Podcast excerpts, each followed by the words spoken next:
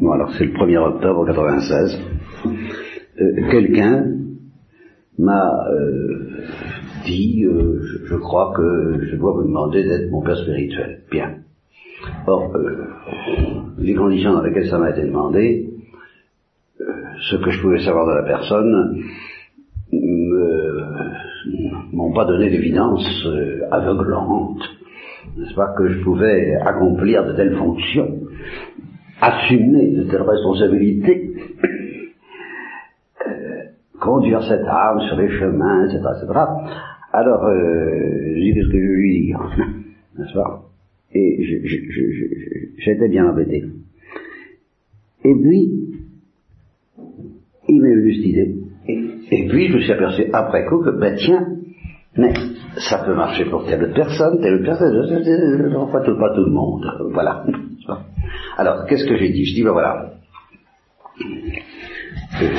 tu vas où vous allez, peu importe, prendre l'histoire d'une âme et lire ou relire, alors, euh, ben, euh, tous les jours un chapitre. Voilà. Mais alors, euh, alors pour, pour cette personne-là, c'est impératif, mais pour, pour, pour, vous, toutes, ce qui est ici, c'est une proposition. Personne n'est obligé de le faire, mais euh, bon ben c'est une invitation. Parce que je suis convaincu que cette petite euh, proposition que je vous fais ne peut pas ne pas avoir certains effets. Ça c'est ça m'a paru massif. Alors, donc, chaque jour, euh, tranquillement, pendant la lecture divina par exemple, mais lentement, sérieusement, et pas plus d'un chapitre à la fois par jour. Un chapitre de l'histoire des âme. Bon, alors ça fait onze évidemment. Bien. Euh, comme il y a après ça la consécration à la miséricordieux, ça fait douze. J'appellerais ça la douzaine, parce qu'en français il y, a, la douzaine, mais il n'y a pas la treizaine ni la onzaine. Bon alors je tombe, c'est une chance. Donc c'est la douzaine, ah oui, c'était une neuvaine, c'est la douzaine de Thérèse de Jésus que je vous propose. Qui serait un peu l'équivalent des, des 30 jours des Intignas, mais sur, sur Thérèse. Alors donc on se met en face de chaque chapitre, on le lit tranquillement, lentement, un par jour, pas plus. Et le soir, à l'heure de l'examen de conscience, ou avant de se coucher si on ne peut pas d'examen de conscience, on, se met même devant un petit cahier si possible, et puis on se pose simplement la question suivante, est-ce que c'est ça que je veux vivre?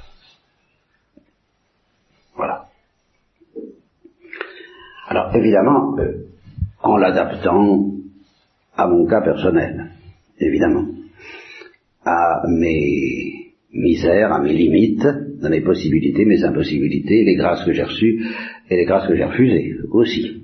Euh, tout, cet ensemble constitue ce qu'on appelle en médecine une idiosyncrasie, c'est-à-dire une équation personnelle en termes plus, plus, bêtes qui, dont il faut tenir compte et qui fait que le, mystère proclamé par ce texte de l'histoire d'une âme, je vais y revenir un petit peu, ce mystère-là, bon ben il faut, par définition même, c'est assez dit dans l'histoire d'une âme, quand il le dit à propos de ses propres novices, je me suis aperçu que au, fond, le problème est le même pour tout le monde et que cependant, toutes les âmes, il n'y en a pas deux pareilles et, et, leurs difficultés, il n'y en a pas deux pareilles.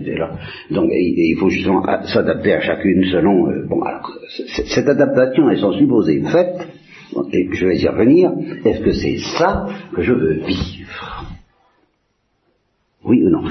Et euh, chaque soir, à propos de chaque chapitre, en ajoutant, est-ce que je suis prêt, est-ce que je suis prête, dans votre cas, à euh, subir toutes les humiliations nécessaires et consentir tous les renoncements exigés pour y parvenir.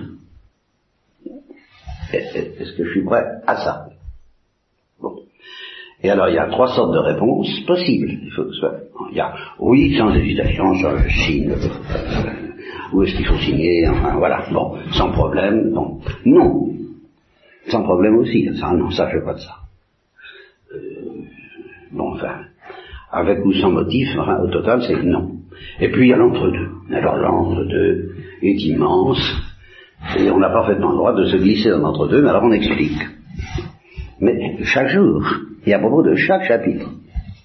Bon ben oui, mais, non, mais, euh, un peu, mais, euh, à condition que, peut-être, enfin, plus tard, euh, rien que pour aujourd'hui, enfin bon, ce qui, est plutôt dans ben, on peut dire tout ce qu'on veut entre deux. Mais il faut, le faire sérieusement. Attention, est-ce que c'est vraiment ça que je fais Ça s'appelle s'asseoir pour calculer la dépense. Hein c'est dans l'évangile. Ben, c'est une, manière de, s'asseoir pour calculer la dépense. On peut en trouver d'autres. On peut prendre Catherine de Ciel, on peut prendre Thérèse de Villard, on peut prendre Saint Jean d'Aquin, on peut prendre Catherine de Gênes, on peut prendre tout enfin, moi je propose ça, voilà. Alors, jour après jour, donc ça dure 11 jours, une sorte de, de, retraite si on veut, en tout cas, en tout cas de, neuvaine qui dure, de, qui sera une douzaine.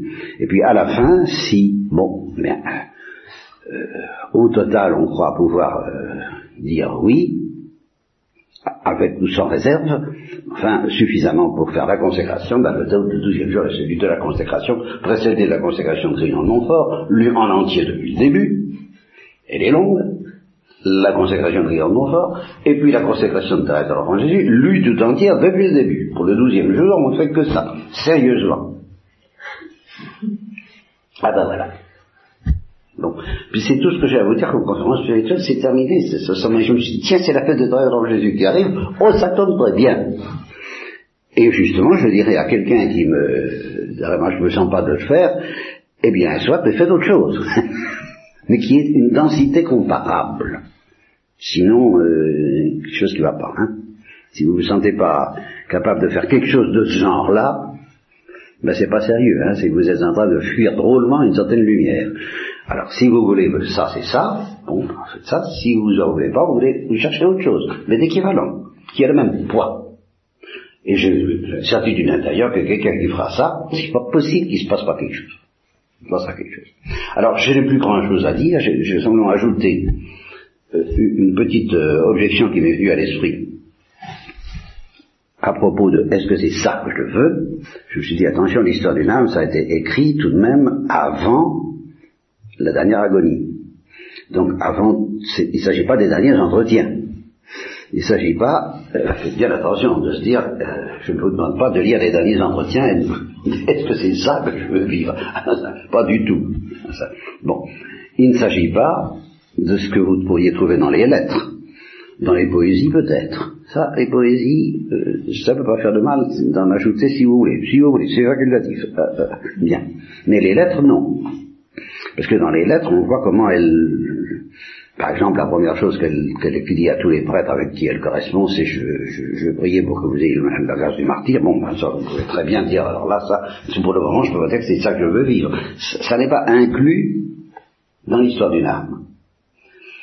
Et euh, de même, et surtout peut-être ce qu'on trouve dans les cahiers de Sœur Marie de la Trinité, les conseils des souvenirs de Sœur Geneviève, c'est-à-dire de Céline, et le,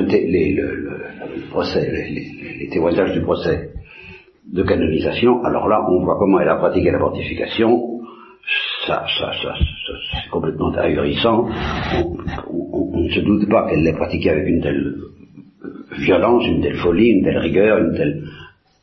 Bon, et alors on dit, ben non, si c'est c'est pas là-dessus que porte la question, c'est sur le texte même de l'histoire d'une âme, et en ignorant systématiquement tout le reste. il ne s'agit pas de faire une objection en disant mais elle a pratiqué, elle était héroïque, elle a pratiqué la, mortification des conditions impossibles, moi je ne me sens pas en faire autant. Euh, c'est pas dit dans l'histoire d'une âme. Alors c'est, pas de ça qu'il s'agit. Vous n'avez pas le droit, dans cette douzaine, de faire intervenir vos informations concernant Thérèse en dehors du texte même de l'histoire d'une âme et à la rigueur des poésies. Je, je, je vous conseille des poésies, mais rien d'autre. C'est très important. Alors reste que dans l'histoire d'une âme elle-même, il y a deux épisodes qui m'embêtent un peu, si j'ose dire, qu'il faut bien m'adapter. C'est bien euh, ce qu'elles appellent elles-mêmes, les sœurs Martin, leur grande épreuve, c'est-à-dire la maladie et, et, et, on peut dire la folie de M. Martin.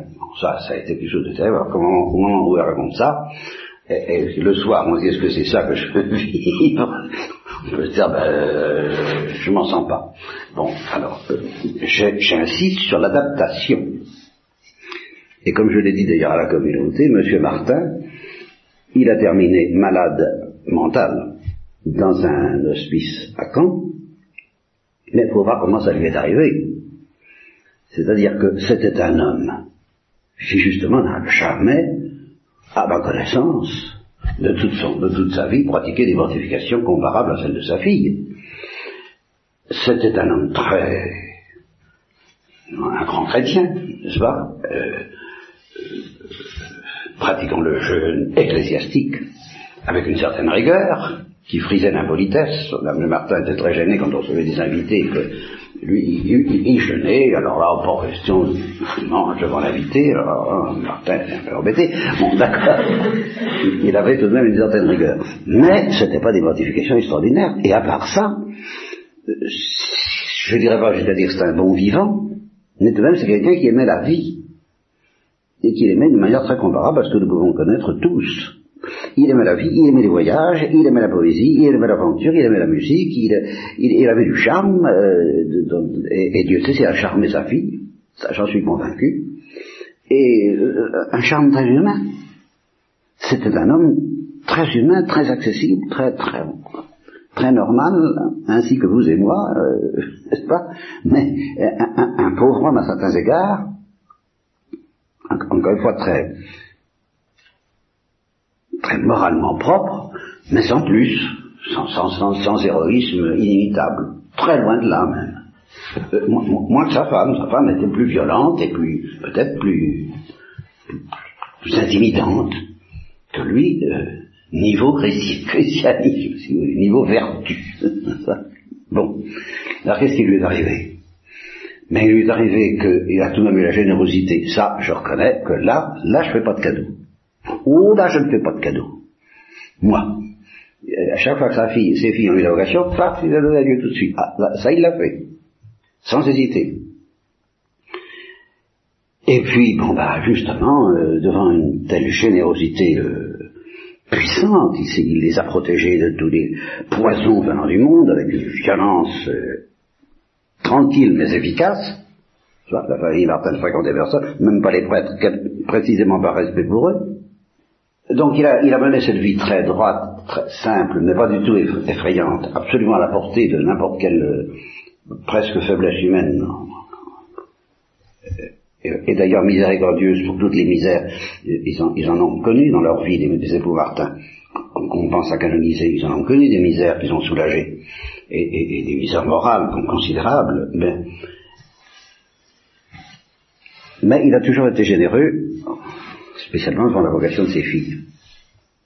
Et alors, un jour au parloir, il leur a dit, j'ai prié l'autre jour, c'était fidèle à la prière quand même, faisait raison quand même, je crois, oui, faisait une certaine raison, je ne sais pas ce qu'elle était la raison de M. Martin avant, avant le moment dont je parlais, mais enfin il essayait de prier certainement, en tout cas j'ai reçu des grâces, j'ai reçu des grâces, j'ai reçu des consolations, j'ai reçu des consolations, mais alors vraiment, c'est trop, c'est trop, c'est trop. Alors là, on a l'homme qui croule, qui croule devant euh, la lumière de Dieu telle que je vous la présenterai en m'appuyant sur euh, un, autre témoignage dans quelque temps. Euh, quelqu'un qui a eu une, et même deux, visions très impressionnantes où, vraiment alors on sent que le ciel existe. Bon, alors il a senti que le ciel existait, quoi, il a senti que le ciel existe. Alors avec un tel degré d'intensité que, bon, selon la, l'ambiance du temps, on s'offrait comme, comme victime à la justice, on ne connaissait pas, elle n'avait pas encore inventé la, de s'offrir à la miséricorde, des de l'enfant Jésus, alors bon, on s'offrait comme victime à la justice, il n'avait que ça à sa disposition dans sa culture, le brave homme, et comme c'était pas un intellectuel, il a pris ce qui se trouvait, quoi. Mais il a senti qu'il fallait qu'il fasse quelque chose, et je ne peux pas, je ne peux pas continuer comme ça. C'est trop, je suis trop heureux. C'est trop de joie, ça dépasse trop. Je, ne peux pas supporter ça. Alors je me suis offert, et il a à peine prononcé le mot, il a, il a n'est-ce Parce que c'était trop. Parce qu'il était trop, il débordait de joie. Alors si, quand on dit il faut être prêt avec ça veut dire que si jamais vous arrive euh, des joies, et, bon, ben, est-ce que vous êtes prêt à dire, ben moi aussi je vais m'offrir, puis il avoir ce qui va arriver. Si vous recevez de telles grâces que vous n'avez pas reçues, ni moi non plus. parce que la, la, la, puissance, la folie avec laquelle il a dû être investi de, de lumière et de, et, de, et de, feu, pour dire une chose pareille, il fallait que ce soit certainement pas banal. Alors, euh, bon, dans ce cas, fois, faut adapter. Tant qu'on n'a pas reçu ça, et qu'on est des hommes de peu de foi, et qu'on traîne la patte comme on peut, parce qu'on essaie de croire au ciel, mais enfin, on croit si peu que c'est pratiquement comme si on ne croyait pas, ou presque, dans la vie quotidienne, eh bien, on, la, voix, la, voix, le message de Thérèse de Jésus ne comporte pas pour nous du tout la maladie de M. Martin, ni pour nous, ni pour nos parents. C'est pas du tout ça, euh, ni pour ceux qu'on aime. Euh, ne faites pas de ces transpositions dont le démon peut se servir pour vous troubler. Alors, deuxième point dans l'histoire d'une âme qui m'a fait un peu peur dans, l'idée que j'ai eue, c'est la grande épreuve de la foi contre la foi. Et ben, c'est la même chose. C'est la même chose, parce que quand elle raconte son épreuve, sa grande épreuve contre la tentation contre la foi, qui, qui était effectivement terrible, elle dit, qu'est-ce que dit? Jusqu'à présent, moi j'avais vécu jusqu'à cette épreuve. Donc pendant toutes les années où elle déclare ne recevoir aucune consolation, faire une raison très sèche, euh, mais par ailleurs, elle dira, ce qui paraît contradictoire, et justement la, réponse, je la, tiens aujourd'hui même, je me suis longtemps dire c'est étrange, elle, décrit son raison et sa vie comme très austère, comme sans consolation, comme sans une raison où elle s'ennuie, où elle dort quelquefois, la raison de Saint-Pierre, elle a des, distractions, et sèche, quoi, une raison très sèche. Et puis, elle dit, dans l'histoire des dames alors, que à partir de soit la grâce de Noël, je crois que c'est à partir de la grâce de Noël, commence la partie de sa vie la plus lumineuse de toutes, et d'une lumière qui ne s'est jamais démentie.